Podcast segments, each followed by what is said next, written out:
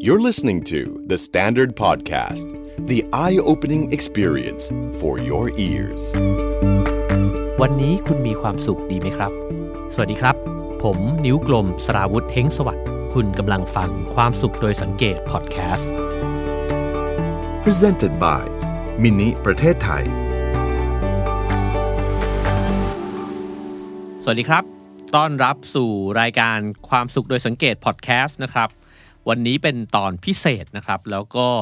มีแขกรับเชิญพิเศษด้วยนะครับ เป็นคนที่จริงๆ ผมหาโอกาสคุยด้วยมานานแล้วนะครับ อยากจะเรียนรู้จากเขานะครับ ขอต้อนรับอเล็กซ์เรนเดลครับ สวัสดีครับอเล็กซ์ครับ สวัสดีครับผมครับผม สวัสดีทุกคนที่ฟังอยู่ครับผม ครับผม คือจากภาพที่เราเห็นช่วงหลังๆเนอะคครับนก็น่าจะเห็นว่าอเล็กซ์เนี่ยให้ความสำคัญกับเรื่องธรรมชาติครับผมเรื่องสิ่งแวดล้อมเยอะนะครับครับ ก็เลยอยากถามย้อนกลับไปที่จุดเริ่มต้นก่อนครับเลยครับว่าไอความสนใจแบบนี้เนี่ยเราได้มาตอนไหนยังไงครับ คือต้องย้อนกลับไปไกลนิดนึงครับ ประมาณปี 2000 ตอนนั้นเราอายุประมาณ 10 ขวบแล้ว เราได้มีโอกาสไปเจอกับอาจารย์ที่ดูแลเรื่องของช้าง เป็นคนที่อนุรักษ์ แล้วก็คอยทำงานอ่าดูแล การเป็นอยู่ของช้างที่อุทยานแห่งชาติเขาใหญ่ แล้วเราก็ไปเป็นส่วนหนึ่งในการเอ่อเหมือนเหมือนเราไปเหมือนเราไปเข้าค่ายอะเหมือนเราไปอยู่กับอาจารย์แก แล้วก็มีช้างที่ป่วยที่ชื่อว่าติ่งรูซึ่งมอันเนี้ยเมื่อวานเนี้ยที่ใช่เพิ่งมีใช่ข่าวเนี่ยติงรูเพิ่งเสียชีวิตไปเนี่ยผม ใจไม่ดีเลยเมื่อวาน เพราะว่านั่นคือจุดเริ่มต้นของเราเลยในการทำงานแล้วผ่านมา 20 ปีเป๊ะแล้วเขาเสียชีวิต คือตอนนั้นอะขาเขาไม่ดีครับครับ ขาเขาไม่ดีเสร็จปุ๊บหน้าที่ของเราก็คือไประดมทุนที่ที่กองถ่าย แล้วก็เอาเงินมาซื้อยาให้กับเขาแล้วก็เอายาเนี่ยยัดเข้าไปในกล้วย แล้วก็ค่อยๆ โยนให้กับเขาทุกวันทุกวันแล้วทำอย่างเงี้ยอยู่ประมาณ2อสเดือน คือช้างเนี่ยพอพอขาเขาไม่ดีเนี่ยมันเป็นปัญหาใหญ่มากด้วยน้ำหนักด้วยหลาย ๆ อย่างอะแล้วเราก็ช่วยจนเขาหาย แล้วเราก็เคยไปเจอเขาอีกรอบหนึ่งเมื่อเมื่อไม่นานนี้เองอืมแล้วก็เนี่ยก็เป็นข่าวแล้วก็เลยรู้ใช่ คือข่าวล่าสุดเนี่ยทางเขาใหญ่ใช่บอกว่าเหมือนเขาเดินไปแล้วก็ไปเกี่ยวกับสายไฟใช่ไหมครับครับแล้วก็ถ้าถูกช็อต เท่าที่ผมเข้าใจนะครับ ไม่ใช่ความตั้งใจอะไรทั้งสิ้นเป็นอุบัติเหตุล้วนๆเลยอืมแต่ว่านั่นแหละครับติงรูเนี่ยก็ต้องขอให้เขา rest in peace จริง ๆ แล้วก็เขาก็คือจุดเริ่มต้นที่ทำให้เราได้มามีแรงบันดาลใจตรงนี้ แต่ณตอนนั้นเรามองว่ามันเป็นเรื่องเรื่องความสนุกสนานมากกว่าได้ไปขึ้นรถกระบะได้อยู่กับช้างป่าได้เดินป่าไม่ได้คิดว่ามันในแง่มุมของการอนุรักษ์อะไรเท่าไหร่หรอกอืมเรายังเด็กมากครับแล้วก็แล้วก็ได้ไปกระบี่ช่วงนั้นก็ได้ไป snorkel ครั้งแรกในในในทะเลเอ่ออันดามัน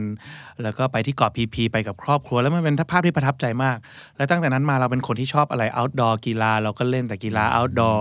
แล้วแต่ว่าในใจของเราเนี่ยเอาจริง ๆ แล้วตอนตอนเรียนเข้ามหาลัยผมเคยไปปรึกษาอาจารย์แล้วบอกว่าอาจารย์ครับผมอยากเรียน biology อาจารย์บอกว่า no ไม่ใช่สำหรับยูยูไปเรียนดีไซน์เทคโนโลยีไป เราก็เลยทิ้งตรงนั้นไว้ว่าอาจารย์เขาทักมาอย่างนี้ แล้วก็ใฝ่ฝันว่าจะเป็นผู้กำกับ อืมอะไรเรียนนิเทศจุฬาแต่พอเสร็จหลังจากนั้นเราก็กลับไปเจอกับอาจารย์ท่านเดิม ที่รักษาติงรู้ด้วยกันตอนนั้นนะแล้วแกทำศูนย์อนุรักษ์ช้างไทยอยู่ที่เขาใหญ่แล้วเราก็ไปช่วยแล้วก็ไปเห็นสิ่งที่เขาทำแล้วเขาก็ใช้ช้างเนี่ยในการบำบัดเด็กอ่าที่มีความต้องการพิเศษ เด็กพิการ เด็กวีลแชร์ เด็กตาบอด เด็กหลาย ๆ รูปแบบแล้วเราเราเหมือนเรากำลังหาอะไรในชีวิตอยู่ตอนนั้นนะครับ แล้วเราก็เลยบอกว่าเฮ้ย อันนี้ดีว่ะ เราไปงาน charity ที่แบบ พอเสร็จงานแล้วมัน charity จริงหรือเปล่าอะไรอย่างเงี้ยอืมแต่อันเนี้ยมันมันคือคนมันคือช้างมันคือครูนักเรียนในป่าเลย เราก็เลยเหมือนมาคุกคีอยู่ตรงนั้น แล้วก็ระดมทุนในการเอาช้างจากภาคใต้เนี่ยเข้ามาอ่าเพื่อที่จะมีกิจกรรมแบบนี้ได้มากขึ้นอืมด้วยความคิดที่ว่าถ้าคนจะอนุรักษ์ช้างเพิ่มขึ้น เราต้องมีครูช้าง ให้คนได้ศึกษาช้างได้เข้าใจช้าง และทำให้คนรักช้างพอรักช้างเสร็จปุ๊บเขาจะอยากปกป้องด้วยตัวของเขาเองครับก็เลยทำกันต่อเนื่องอยู่นะยาวนานแล้วก็ แล้วก็มาทำเรื่องของรถพยาบาลช้างคันแรกของประเทศไทย ขายเสื้อยืดอยู่ประมาณเกือบ 2 ปี บังคับแฟนคลับให้ไปขายต่อหน้าพวกห้าง แล้วก็ทำกับคุณเต้ยจรินพรตอนนั้นอืมแล้วก็ แล้วก็พอทำเสร็จปุ๊บก็ก็ผู้ใหญ่ใจดีก็ให้รถมาเลยคันหนึ่งอืมภาพของเรามันออกไปอย่างนั้นคนก็ชวนเราไปตรงนู้นตรงนี้มันก็เลยทำให้เราเข้าใจโลกของการอนุรักษ์มากขึ้น และทำให้เราแบบอินมากขึ้นอินมากขึ้นอืมจนกระทั่งวันหนึ่งมีความคิดว่าแบบอาจารย์พี่เต้ยมาเรามานั่งคุยกันเฮ้ยเรามาเปิดองค์กรกันไหมที่จะแบบเป็นองค์กรที่จะสอนให้คนอะรู้จักกับสิ่งแวดล้อม สังคมไทยจะรู้จักกับสิ่งแวดล้อม เหมือนกับตอนที่เราอายุสิบขวบอะให้เขาได้เห็นแบบนั้นอืมเพื่อจะสร้างความเข้าใจของคนมากขึ้น คิดแค่นั้น แล้วก็อืมคิดว่าแบบอยากหาอะไรนอกเหนือจากวงการบันเทิง เราเล่นมาตั้งแต่เราอืมสี่ขวบเจ็ดขวบละครเรื่องแรกเราทำมายี่สิบกว่าปีแล้ว เราอยากหาอะไรที่มันเป็นตัวของเราก็เลยมาเปิด พอเปิดเสร็จปุ๊บคราวเนี้ยเอาละกลับตัวไม่ได้แล้ว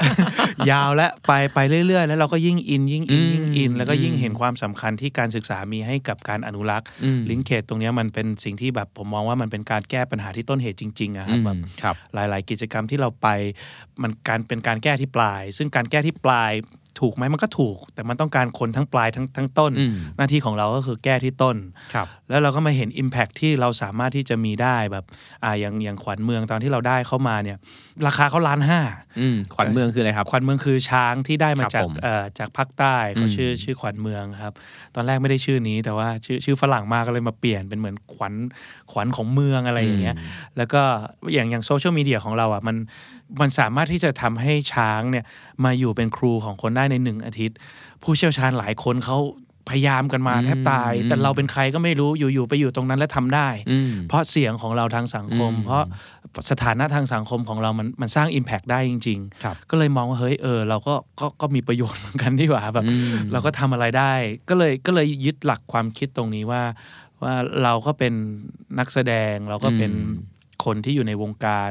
ซึ่งโพสต์ของเราแต่ละอัน หรือว่าสิ่งที่เราสื่อสารออกไป มันก็เป็นส่วนหนึ่งในการ shape mindset ของสังคม หรือสร้างความเข้าใจอะไรบางอย่างได้ ก็รู้สึกว่าเออนี่มันเป็นตำแหน่งที่ดีสำหรับเรา ให้เราไปเป็นผู้เชี่ยวชาญเป็นคนคนที่รู้มากที่สุดไปอยู่ตาม field มันก็ไม่ได้อืมเราต้อง work กับเขาเพื่อที่จะเอาความรู้ตรงเนี้ยไปบอกสู่สังคมให้ให้มันมีการขับเคลื่อนหรือมีการสนใจเรื่องของสิ่งแวดล้อมมากขึ้นอืมเพราะฉะนั้นเนี่ยนี่นี่ก็คือกลายเป็นงานของเรา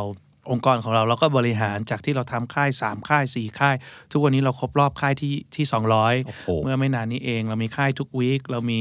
พนักงานร่วมเกือบ 30 คน มีเขาใหญ่ออฟฟิศหนึ่งกรุงเทพออฟฟิศหนึ่งเรามีการร่วมกับกับแบรนด์ต่างอืมๆและแบรนด์ระดับใหญ่ๆ มามามา collaborate กับเรา เพราะฉะนั้นมันก็เลยกลายเป็นงานประจำเรากลายมาเป็น เป็นยังองค์ประกอบไปโดยที่เราไม่รู้ตัว ก็เลยเนี่ยครับเราก็เลยเลยเลยเลยมามามาสายนี้แล้วก็ครับแล้วก็ได้รับงานต่างอืมๆปีนี้ก็ได้เป็นทูตสันถวไมตรีของของสหประชาชาติโครงการสิ่งแวดล้อมของอืม UNEP เขาก็เลยเนี่ยครับ ผมก็ไม่ได้ไม่ได้คิดว่าจะมาได้ขนาดนี้นะอืมบอกตามตรงครับ แล้วมันก็มันก็เหมือนเป็น butterfly effect อะครับหนึ่งอย่าง lead ไปอีกอันอืมอีกอีกอย่างอีกอย่างอีกอย่างอืมจนตอนนี้มันกลายเป็นเป็นงานของเราไปแล้วครับครับ อืมโอ้โหใช่ครับตอบแล้วเห็นเส้นทางตั้งแต่จุดเริ่มต้นจนถึงวันนี้เลยนะฮะครับผมอยากจะย้อนกลับไปถึงตอนที่ได้เจอพลายติ่งรูเนี่ยครับผมครั้งแรกเนี่ยฮะคือปกติแล้วเนี่ยเวลาเราเป็นเด็กๆ หรือว่ากระทั่งเราโตขึ้นมาก็ตามเนี่ยสัตว์โดยเฉพาะสัตว์ป่าเนี่ยมันมีระยะห่างจากเราพอสมควรครับเราอาจจะรู้จักเขาผ่านการอ่านหนังสือ ผ่านการดูสารคดีใช่ไหมครับผมการที่อเล็กซ์ได้เข้าไปคลุกคลีกับช้างครับตัวหนึ่งเนี่ยฮะหรือว่าช้างหลาย ๆ ตัวเนี่ยครับแบบโดยตรงเนี่ยครับมันให้ความรู้สึกที่แตกต่างไปยังไงบ้างครับโหแน่นอนพี่ผมมันเป็นภาพที่มันติดตัวเราถ้าเราย้อนกลับไปตอนเราสิบขวบอะมันไม่ค่อยมี memory อะไรนะเอาเข้าจริง ๆ แต่ memory เรื่องของของช้างเนี่ยมันชัดเจนมาก เพราะว่า ทุกวันเนี่ยเขาจะต้องเรียกอาจารย์แกจะต้องเรียกพ่อพลายพ่อพลายแล้วในเวลาเดียวกันในวันเดียวในเวลาเดียวกันทุกวันเขาจะออกมา แล้วพี่เชื่อไหมว่า เมื่อประมาณตอนที่เราเริ่ม EEC ใหม่อะเรากลับไปที่ที่จุดเดิมไปกับอาจารย์ท่านเดิม และอาจารย์แกก็ทักว่าเฮ้ยจำได้ไหมว่าพ่อพลายเราเคยเรียกอยู่ตำแหน่งนี้ ผ่านไปประมาณ 10 วันมีเจ้าหน้าที่มาบอกว่านี่ได้ไปเรียกเขามาเขากลับมานะ หลังจากที่ที่เขาได้ยินเสียงนี้มันคือเขาจำได้อืมเพราะฉะนั้นเราเห็นถึงคำว่า ช้างเป็นเป็นเป็นสัตว์สังคม ช้างเป็นเป็นสิ่งที่มีความอ่อนโยน เป็น friendly giant จริง ๆ เราเราเข้าใจสัตว์มากขึ้นเยอะเลย แล้วเราเข้าใจการเป็นการอยู่ของเขาว่า การที่จะดูแลช้างมันไม่ใช่แค่ไม่ใช่แค่การมันมันมันปัจจัยมันเยอะมาก ปัจจัยมันเยอะการจัดการเรื่องการอนุรักษ์คือทุกสิ่งทุกอย่างแล้วมันก็ทำให้เราเข้าใจถึงสัตว์อื่น ๆ ด้วยว่า การรักษาถิ่นที่อยู่อาศัยเนี่ยมันมันไม่ใช่เรื่องง่ายเลย มันไม่ใช่เรื่องน้อยๆที่ที่ที่คนไม่กี่คนทำได้ มันเป็นอืมการที่ต้องมีการร่วมมือของ stakeholder แบบเยอะแยะมากมายเลย แต่ว่า สิ่งที่เราทำได้คือการ educate คนให้ให้ให้เขาเข้าใจว่าอืมว่าอย่างสิ่งที่ผมทำมันคือ EE environmental education มันคือการเข้าใจว่าไม่ใช่แค่ไปช่วยช้าง แต่คุณต้องรู้ว่าชาวบ้านกับช้างอยู่กันยังไงอืมเอ่ออาหารการกินของเขาสารอาหารที่เขาจะต้องอยู่โปงช้างมันมีความพร้อมมากน้อยแค่คือทุกอย่างปัจจัยมันเยอะแยะไปหมดอืมและนี่คือคือความเข้าใจที่เราจะพยายามสร้างให้ครักับบให้กับสังคม ให้ได้ครับคือเหมือนทั้งรายละเอียดของตัวสัตว์เองเนี่ยครับก็มีเยอะมากใช่ที่เราครับแทบจะไม่รู้เลยครับผมแล้วพอเราไม่รู้มันก็เลยเหมือนแบบเราก็ไม่สนใจด้วยนะครับใช่ครับแล้วก็นอกจากนั้นเนี่ยก็ยังมีปัญหาเรื่องสัตว์กับคนจะอยู่ร่วมกันยังไงใช่ด้วยครับผมแน่นอนอยู่แล้วนี่เป็นเรื่องที่ค่อนข้างที่จะเซนซิทีฟเรื่องของของสัตว์กับคนเอาเข้าจริงๆว่าผมไปที่งานอนุรักษ์ช้างที่ลำปางที่เขาจะมีทุก ๆ ปีเขาบอกว่า ถ้าเราปล่อยช้างของเราทุกเชือกเข้าไปในป่าพื้นที่ป่ามันไม่พออืมมันไม่พอแล้วอืมแบบทางวิทยาศาสตร์มันเป็นไปไม่ได้ แล้วความแตกต่างระหว่างช้างบ้านกับช้างป่าเนี่ยมันมันมันมันคนละอย่างกันจริง ๆ มันก็เหมือนหมาบ้านกับหมาป่าอืมครับเราจะอยู่ๆปล่อยหมาบ้าน ไปอยู่กับหมาป่ามันก็มันก็ไม่ได้ใช่ไหมครับ เพราะฉะนั้นมันมันมีความเข้าใจอะไรๆบางอย่างที่เรารู้สึกว่า อืมเราก็อยากให้คนเข้าใจนะว่าก่อนที่จะตัดสินหรือก่อนที่จะแบบ มีความคิดเห็นนะอืมต้องต้องเข้าใจมันอย่างอย่างอย่างแท้จริงมากๆอะครับครับ คือบางคนที่ฟังอยู่ตอนนี้ จนกระทั่งมาถึงตอนนี้เนี่ยอาจจะมีคำถามนะครับครับว่าผมเราก็จะเห็นแหละบางคนที่เขาห่วงใยเรื่องนี้ หรือครับว่าสนใจเรื่องนี้ลงลึกกับมันเรื่องสัตว์ป่าเรื่องธรรมชาติคเนรัยบครับผมธรรมชาติเนี่ยพอเข้าใจได้ครับแต่บางคนจะมีคำถามครับว่าทำไมเราต้องสนใจสัตว์ป่าขนาดนั้ครันบผมอเล็กซ์จะตอบว่ายังไงครับ คือถ้าถ้าเราคุยเรื่องช้างแล้วช้างเนี่ยด้วยความที่ตัวมันใหญ่นะครับเขาเรียกว่าเป็น umbrella species เป็นเป็นเหมือนล่มในป่าเขาเปิดทางให้เสร็จแล้วกวางก็จะเข้าไปกวางเสร็จเสือมากินกวางใช่ไหมครับ ช้างขี้ออกมาเสร็จปุ๊บ ในขี้ช้างก็จะมีด้วงมีอะไรนกก็มากินเสร็จปุ๊บ ถ้าเกิดว่าช้างสูญพันธุ์ออกไปเสร็จระบบนิเวศต่าง ๆ มันก็จะพัง ระบบนิเวศนู่นนี่นั่นพังการกิน การน้ำความสมบูรณ์อะไรต่างๆ ก็จะพังสุดท้ายแล้ว มนุษย์จะได้รับผลกระทบมากที่สุด เพราะฉะนั้นการอนุรักษ์ช้างก็คือการอนุรักษ์คนในเวลาเดียวกัน แล้วผมยิ่งทำอะผมก็จะยิ่งเห็นว่าสัตว์แต่ละอย่างอะเขามีหน้าที่ของเขาในระบบนิเวศ แบบคล้าย ๆ กับที่ช้าง แล้วมันก็ลิงก์กลับมาที่มนุษย์ ทั้งหมดเลยอืมเพราะฉะนั้นอย่างอย่างที่ที่ยูเนปหรือว่าที่สหประชาชาติเขาทำปีนี้อะคือเรื่องของ loss of biodiversity ก็คือการสูญเสียของของความหลากหลายทางชีวภาพครับซึ่งมันเป็นเรื่องที่สำคัญมาก แล้วเราก็ก็รับรู้ได้ว่าสุดท้ายแล้วมนุษย์จะได้รับผลกระทบมากที่สุด และเรายิ่งทำอะอย่างโครงการกอดป่ากอดทะเลสโลแกนของเราคือ มนุษย์และธรรมชาติคือสิ่งเดียวกัน นี่คือสิ่งที่เราพยายามจะสื่อสาร เพื่อที่จะตอบคำถามว่าเอ้าก็ฉันไม่ได้รักช้างนี่แล้วทำไมฉันต้องไปช่วยช้างอะเอาเข้าจริง ๆ แล้วสุดท้ายแล้วมันก็จะย้อนกลับมา ถ้าเราไม่รักษาความสมดุลตรงนั้น มันได้พังลงสุดท้ายมนุษย์จะได้รับผลกระทบ และอันนี้มันเป็นแฟกต์ครับมันไม่ใช่ความเชื่อสำหรับคนรักป่ารักต้นไม้ หรือคนโลกสวยมันมันมันคือมันคือคริสิสอย่างหนึ่งที่เราต้องช่วยกันรักษาจริงๆอะครับครับผมทีนี้พอเห็นเส้นทางอเล็กซ์เนี่ยก็จะเห็นว่าจุดเริ่มต้นเริ่มจากช้างใช่ไหมครับ แต่ว่ามันก็พาไปสู่สัตว์ชนิดอื่น พาไปสู่สิ่งแวดล้อมในภาพใหญ่เลยเนี่ยมันค่อยๆเกิดขึ้นยังไงบ้างครับ เราเราเราโชคดีด้วยครับ เพราะว่าแบบหลาย ๆ คนที่ทำงานเรื่องสิ่งแวดล้อมเขาก็จะมุ่งไปในทิศทางของเขาเลย แต่เราอะไม่ได้รู้ลึกอะไรสักอย่าง แต่เรารู้รอบ เพราะว่าเดี๋ยวนี้ก็ชวนไปอย่างอย่างอย่างวันพรุ่งนี้ผมก็มีงานไปบรรยายเรื่องของช้างให้กับ สาวๆ Miss Universe ฟังอ๋อใช่ครับอย่างเอ่ออย่างมันจะมีงานอย่างเงี้ยไปปลูกป่าบ้าง ไปดูเรื่องของป่าชายเลนบ้าง ไปรักษาเต่ามะเฟืองบ้าง รวมถึงค่ายของเราในแต่ละหลักสูตร มีทั้งเรื่องของพายุเรื่องของกล้วยไม้อืมเรื่องของฉลามวานมันจะแล้วเราก็จะไปอยู่บนฟิลในหลาย ๆ ที่คือเหมือนพอคนเขาเห็นว่าเราสนใจเขาก็ใช่ครับเริ่มชวนเราไปถูกต้องแล้วเราเรียนรู้ผ่านการใช่ครับไปพวกงานสบายๆเดินแบบในห้างนี่ไม่หลงเหลือเลยครับมีแต่งานกลางแดดทั้งนั้นเลยครับ ตอนนี้ แล้วแล้วเราก็แล้วเราก็ไปหมดอนุบาลเราก็เคยไปเราเคยไปเล่าเรื่องช้างให้เด็กอนุบาลฟัง มัธยมก็เคยไปอืมเอ่อระดับมหาลัยเราก็เคยไประดับองค์กรภายในที่เขาต้องการที่จะทำให้ให้คนภายในมี sustainability thinking ก็เคยไประดับประเทศก็เคยไปกับเอ่อผู้ใหญ่ ผู้หลักผู้ใหญ่ระดับโลกเราก็เคยบินไปต่างประเทศ เพื่อที่จะไปดูว่าโลกเขาคุยกันยังไง เพราะฉะนั้นเราจะเห็นค่อนข้างที่จะ variety ว่าเขาทำกันยังไง มันก็เลยเหมือนเราก็เก็บเกี่ยวตรงนู้นตรงนี้ แล้วก็เอามาดึง แล้วก็เอามาทำให้มันเป็นโปรเจกต์ที่เรารู้สึกว่ามันออกมาจากตัวเราอะก็คือก็คือโปรเจกต์กอดปากกอดทะเลเนี่ยแหละครับผมครับผมถ้าเราจะพูดถึงแก่นเลยที่เราสนใจแล้วก็อยากจะสื่อสารออกไป หรือว่าเวลาที่เราทำเวิร์กช็อปทำกิจกรรมกับเด็กๆเนี่ยครับเราอยากจะส่งแก่นความคิดอะไรบางอย่างลงไปในงานของเราครับ คือทุกอย่างต้องต้องสร้างลิงก์กลับมาที่มนุษย์ให้ได้อะครับผมผมมองว่าอย่างนั้นนะครับผมผมก็สื่อสารว่าเอาจริง ๆ แล้วเราไม่ได้อนุรักษ์แค่สัตว์แค่แค่ธรรมชาติอย่างเดียวอะเพราะเรากำลังดูแลเรื่องของความยั่งยืนของมนุษยชนอ่ามันมันคือ humanity conservation อะเพราะว่าสุดท้ายแล้วอะ สัตว์สูญพันธุ์ไปทั้งหมดสุดท้ายแล้วมนุษย์ก็จะเริ่มสูญพันธุ์ไปเรื่อยๆ แล้วเราจะมาถูกบีบอยู่อย่างที่เราเป็นอยู่ทุกวันเนี้ต้องมาหาวิธีการดำเนินชีวิตอืมที่มันมันแตกต่างกันไป ต้องมีความยืดหยุ่นของความคิดของเราให้มากขึ้น มันจะคอยกดคอยอะไรเราเราเราอยู่ตลอดเวลา เพราะฉะนั้น สิ่งที่เราเราพยายามจะสื่อสารตลตลอดเลยก็คือเรื่องของของข้างในของคนนะครับอืมว่าสุดท้ายแล้วเราจะเก็บขยะอย่างนี้ไปทั้งชาติก็ได้ แต่ถ้าข้างในของเรามันไม่เปลี่ยนอะมันไม่มีอะไรเปลี่ยนแน่นอนนะครับอืมนั่นจึงเป็นเหตุผลที่เราทำงานกับเด็กๆซะเยอะด้วยใช่ไหมฮะใช่ครับ ผู้ใหญ่มันยากไปนิดนึงบางทีแบบเวลาเราทำงานกับเด็กเราเรารู้สึกว่า แบบอ่าเราเราเวลาเราไปคุยกับเด็กเยอะ ๆ แล้วเราขึ้นไปเสร็จปุ๊บเขาเห็นนักแสดง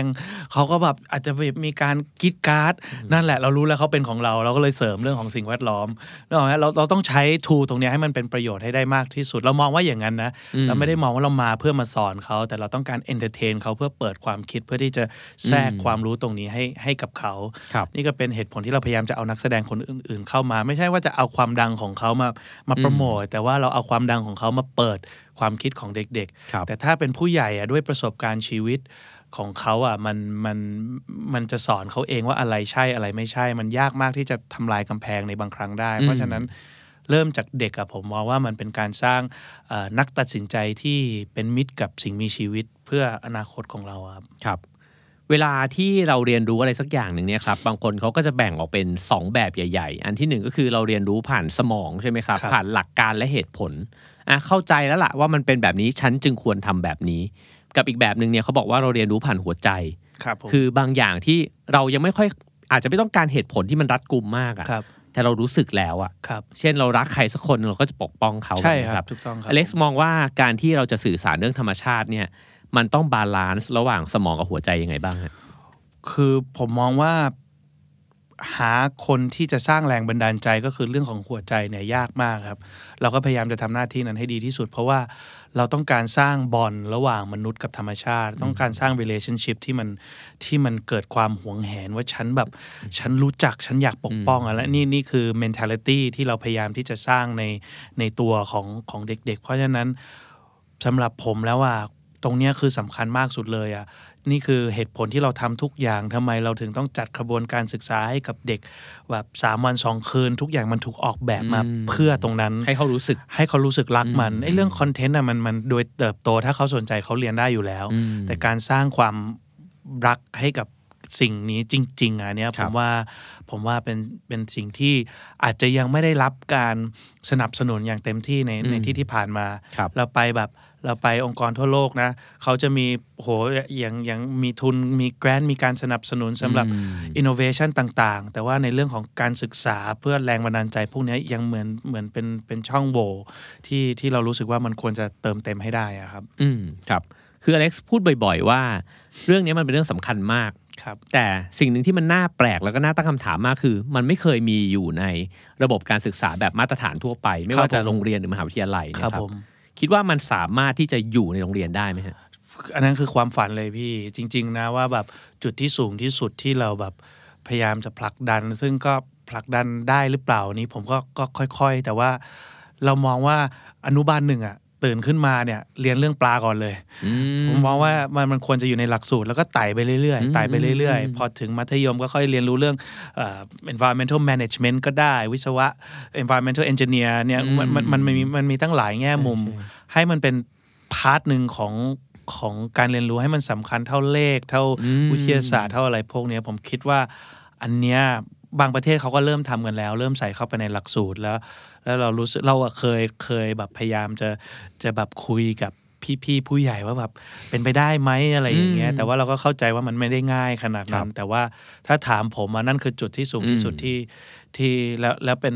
เป็นวิธีที่ยั่งยืนที่สุดอืมเป็นวิธีที่ยั่งยืนที่สุด จริงๆฟังดูน่าสนุกด้วยซ้ำเนาะใช่ครับ เด็กขึ้นมาอืมไม่ต้องอะไรมากอะแบบมาทำท่าปลากันเออแค่สร้างความรักความชอบแบบเอาปลามาอยู่แบบมาให้ใช่เขาเรียนรู้ฟิลทริป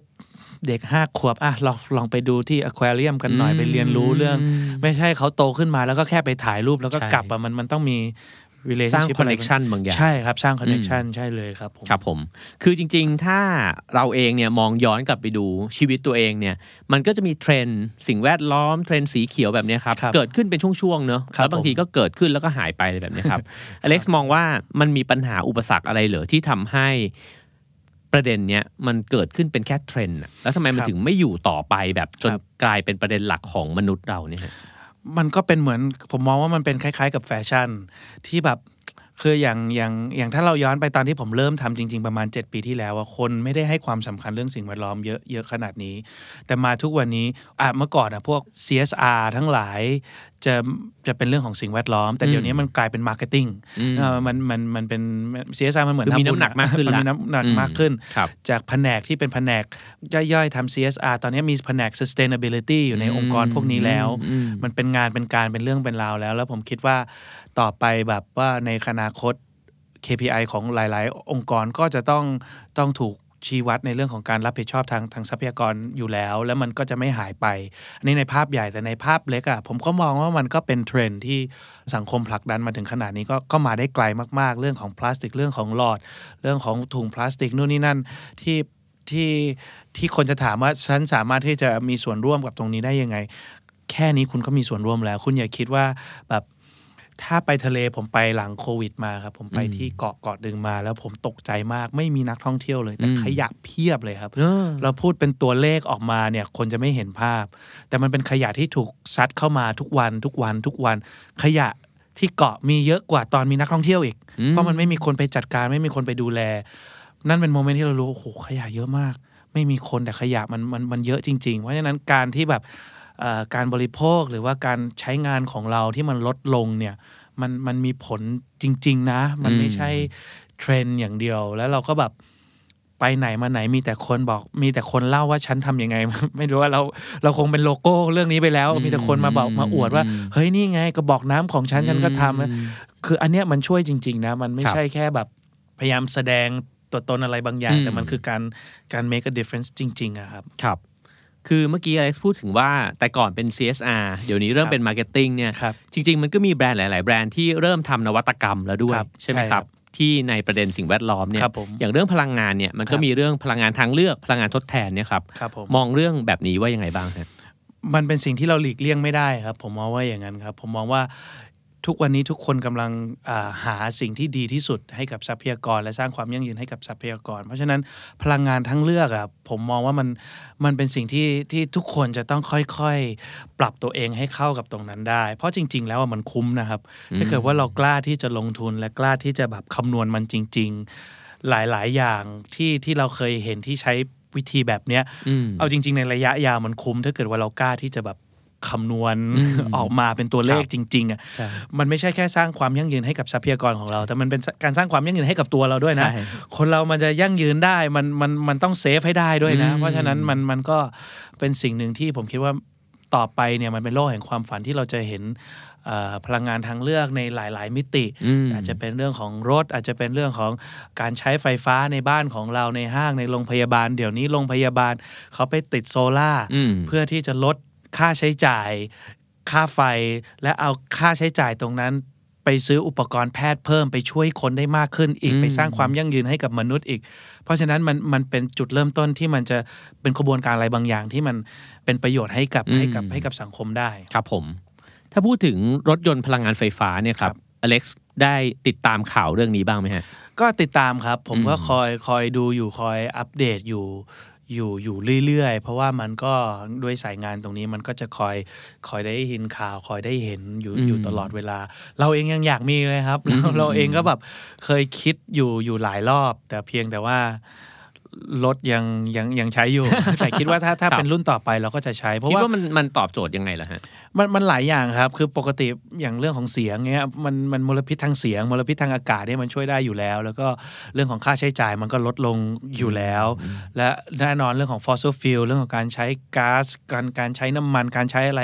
ต่างๆ นานานี่มันก็เป็นการการสร้างความยั่งยืนให้กับเอ่อทรัพยากรของเราในตัวอยู่แล้วครับแล้วแบบ เราเป็นคนชอบอะไรที่มันเงียบๆ เราเป็นคนชอบอะไรแบบอืมแบบรถอย่างเงี้ยแบบมลพิษทางเสียงนี่ก็เป็นเป็นส่วนสำคัญในการสร้างเมืองที่น่าอยู่นะอืมจริงอืมๆแล้วอะแล้วแบบผมเคยได้ยินมีพี่เขาเล่าให้ฟังว่า การที่มลพิษทางเสียงมันลดลงมันทำให้เมืองนั้นอะเอ่อ มันมีคลายมันมีเขาเรียกว่าไอไอไออาชญากรรมอาชญากรรมครับที่มันน้อยลง เพราะว่าอืมคนมันก็จะรีแลกซ์มากขึ้น มันก็อืมก็เลยมองว่ามันเป็นสิ่งที่ที่ดีโดยเฉพาะในเมือง โดยเฉพาะอืมการใช้งานในเมืองคุณแบบโหแบบลองคิดภาพถ้ารถทุกคันเป็นไฟฟ้าอืมันจะมันจะหน้าด้าเดินนะข้างถนนแค่ทั้งไหนมลอะพิษที่ใช่ทางครับอากาศแล้วก็ทางเสียงนี่ก็โหเปลี่ยนแปลงมหาศาลเนาะใช่ครับมัน โอ้โหลองคิดภาพเดี๋ยวผมแค่กำลังนึกภาพว่าแบบอืมทองหล่อหรือว่าแบบแบบกลางคืนกลางวันอย่างเงี้ยอ่าเราได้อยู่ไม่ต้องแบบว่าดมควันดมใช่อะไรอย่างเงี้ยใช่แล้วแบบเป็นเรื่องของ public health ด้วยนะเรื่องของอืมสุขภาพของครับคนที่แบบพี่ๆวินมอเตอร์ไซค์คนที่อืมต้องแบบขึ้นรถเมล์ทุก ๆ วันที่ต้องหายใจใช่สูดอากาศตรงนั้นทุก ๆ วันนะมันครับเป็น มันเป็นเอ่อจริง ๆ อาจจะประหยัดงบประมาณเรื่องรักษาพยาบาลไปได้อีกเยอะใช่นะฮะครับใช่ครับ แล้วการเป็นอยู่ของสังคมด้วยอะอืมมันมันแบบเขาไม่ได้มีทางเลือกเยอะมากใช่ไหมครับอืมเราก็ต้องสร้างอากาศที่มันดีที่สุดให้กับอืมเขาด้วยอะครับครับ คือเวลาฟังอเล็กซ์พูดถึงเรื่องหนึ่งเนี่ยเสน่ห์มันคือสามารถโยงไปสู่อีกเรื่องอีกเรื่องอีกเรื่องได้ตลอดเวลาครับเลยเนี่ยผมก็เลยรู้สึกว่าคนที่ทำงานเรื่องธรรมชาติเนี่ยมักจะมีสายตาแบบนี้ครับผมเลยอยากรู้ว่า ไอความเชื่อมโยงเหล่านี้นะครับมันเปลี่ยนทัศนคติของเรา เวลาที่เรามองตัวเองกับธรรมชาติ หรือว่าเรามองข้าวของเครื่องใช้ต่างๆยังไงบ้างครับ เปลี่ยนเยอะครับ จริง ๆ ผมมาเป็นลูกคนเล็กครับ เป็นผมมีความเอาแต่ใจค่อนข้างเยอะ และมีความดื้อที่บ้านค่อนข้างเยอะ แล้วก็พอมาพอเรามาทำเรื่องของสิ่งแวดล้อมอะเราจะรู้ว่าทุก ๆปัญหาของสิ่งแวดล้อมมันมีซ้ายมันมีขวาหมด เราไม่เคยมี opinion ซ้ายขวาคือเรามีในใจแต่เราว่าเราจะไม่พูดออกมา เพราะว่าเรารู้ว่าเหตุและผลของแต่ละคนมันมันมัน balance กันได้ แล้วหลาย ๆ ปัญหาสิ่งแวดล้อมเนี่ยมันคือเหตุและผลเหล่านี้มันถูกบิวมาไม่รู้กี่สิบยี่สิบปีอยู่ๆเราจะไปแก้ทีเดียวมันมันมันมันยากอืมเพราะฉะนั้นเราเราก็เลยจะพยายามทำตัวให้มันเป็นตัวกลางให้ได้มากที่สุด ถ้าเกิดเราเห็นปัญหา หรือว่าไม่ใช่แค่เรื่องสิ่งแวดล้อมแต่การดำเนินชีวิตการพูดคุยกับคนการเข้าใจมนุษย์มากขึ้นว่า แบบเราจะไม่ค่อยจัดคนเท่าไหร่ เราจะแบบพยายามที่จะแบบเข้าใจว่าอะไรมันเป็นสิ่ง เพราะว่าเราก็คือ product ของสิ่งแวดล้อมที่เราเติบโตมาถูกไหมครับอืมสภาพแวดล้อมพ่อแม่อืมเราเลี้ยงมายังไงเรากินอะไรมา ถึงเชฟให้เราเป็น คนคนนั้น เพราะฉะนั้นถ้าคนคิดลบเนี่ย มันก็ต้องมีอะไรบางอย่างที่มันรีดให้เขาคิดลบเราไม่ไม่ใช่ความผิดของเขาซะทีเดียวอืมก็เลยจะแบบจะพยายามมีหลักคิดที่แบบว่าโดยเฉพาะถ้าเราจะทำงานทางด้านนี้แล้วเราจะรันเรื่องของสิ่งแวดล้อม เราต้องเราต้องมีสติแล้วมีอืมไม่มีอารมณ์ให้ได้มากที่สุดตอนแรกผมแบบสุดติงเลยแบบอืมอยากจะแบบทำนู่นทำนี่ อยากจะแบบสู้เพื่อนนู่นสู้เพื่อนนี่อืมแต่ว่าอืมทำไปแล้วก็มีศัตรูเปล่าอืมๆเรากลับมาเริ่มที่เด็กดีกว่า อันเนี้ยคืออมการแก้ในระยะยาวดีกว่า ครับผม คือจริงๆสิ่งหนึ่งที่เห็นได้ชัดอย่างวันเนี้ยที่นั่งคุยกันอยู่เนี่ยเราก็เห็นกระติกน้ำวางอยู่บนโต๊ะนะครับครับผมคือจริงๆจะรู้สึกตลอดเลยว่าคนที่เขามีความห่วงใยเรื่องเนี้ยตัวเขาเองเวลาใช้ชีวิตประจำวันเนี่ยมันก็สร้างแรงบันดาลใจให้คนที่ได้พบเห็นแล้วเนี่ยฮะเลยอยากครับผมให้อเล็กซ์ช่วยเล่าให้ฟังนิดนึงว่า ในชีวิตประจำวันปกติทั่ว ๆ ไปของตัวเองเนี่ยสามารถที่จะมีส่วนในการที่จะดูแลเรื่องเนี้ยยังไงได้บ้างครับ ก็ทุกอย่างเลยครับผมผมมองว่าคนคนในเมืองเนี่ยโดยเฉพาะคนในเมืองนะครับ คืออาจจะมองว่ามันเป็นเรื่องไกลตัว อาจจะมองว่าป่าต้นไม้มันอยู่ไกลแต่จริง ๆ แล้วมันก็ลงน้ำเดียวกัน มันก็ลงอืมท่อเดียวกัน ลงแม่น้ำอืมลงทะเล ทั้งโลกก็คือท้องทะเล ทุก ๆ โลกมันถูกทุก ๆ ประเทศมันถูก connect ด้วยทะเลขยะที่อยู่ที่ที่ผมเห็นนะไม่รู้มีกี่ภาษาที่ถูกซัดมาจากประเทศนู้นประเทศนี้ที่ที่ซัดเข้ามา เพราะฉะนั้นมันมันมันเราคือ part หนึ่งของของ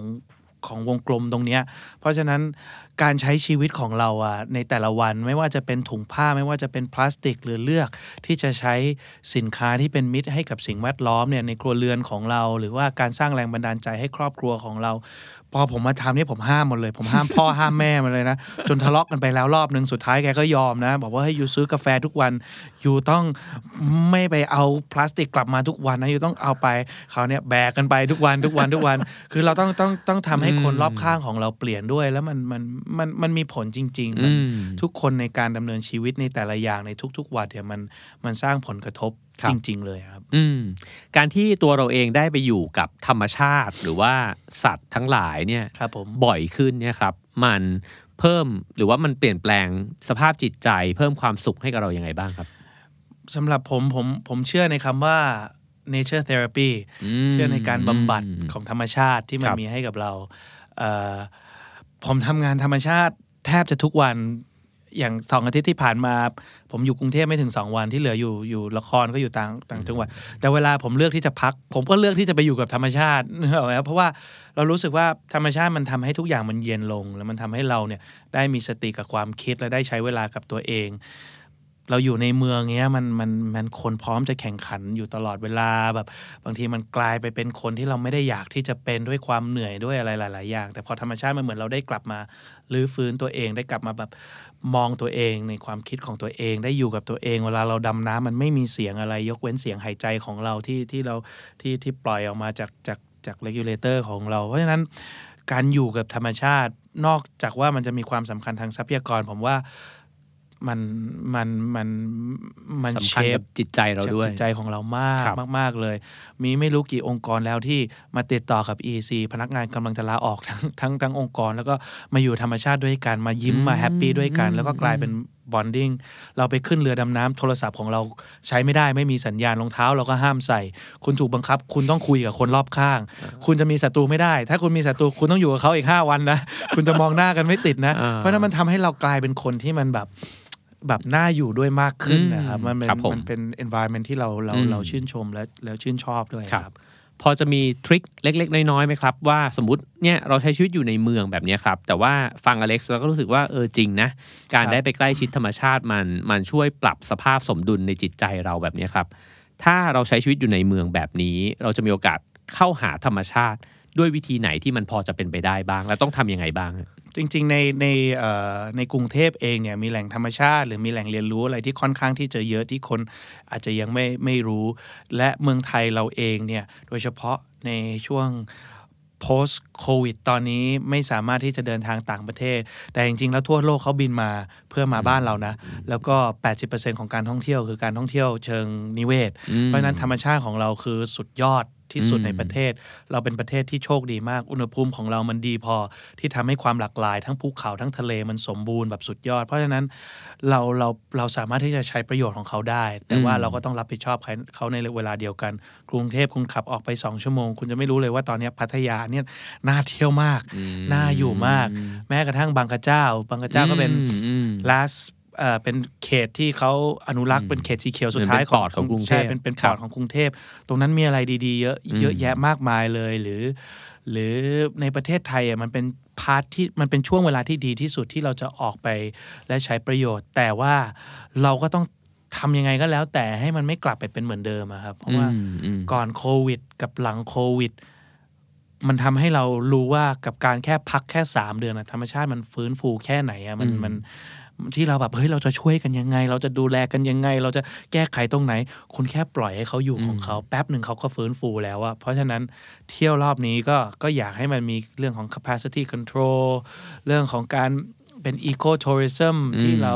สนับสนุนอืมสินค้าหรือแม้กระทั่งสิ่งที่เราซื้อจะเป็นรถจะเป็นสิ่งรอบตัวของเราก็พยายามเลือกดูลองแกะอ่านดูซิว่าเป็นมิตรกับสิ่งแวดล้อมหรือเปล่าอะไรอย่างเงี้ยอืมผมเชื่อว่า ถ้าทุกคนมีหลักคิดแบบเนี้ยมันมันประเทศไทยจะเป็นประเทศที่ที่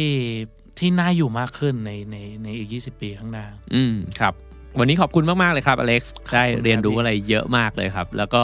ฟังแล้วอยากจะไปใกล้ชิดแล้วก็เชื่อมโยงกับธรรมชาติมากขึ้นนะครับ ครับผมครับผมจะติดติดตามผลงานต่อไปครับ ขอบคุณขอบคุณมากๆขอบณครับ The Standard Podcast. Eye opening for your ears.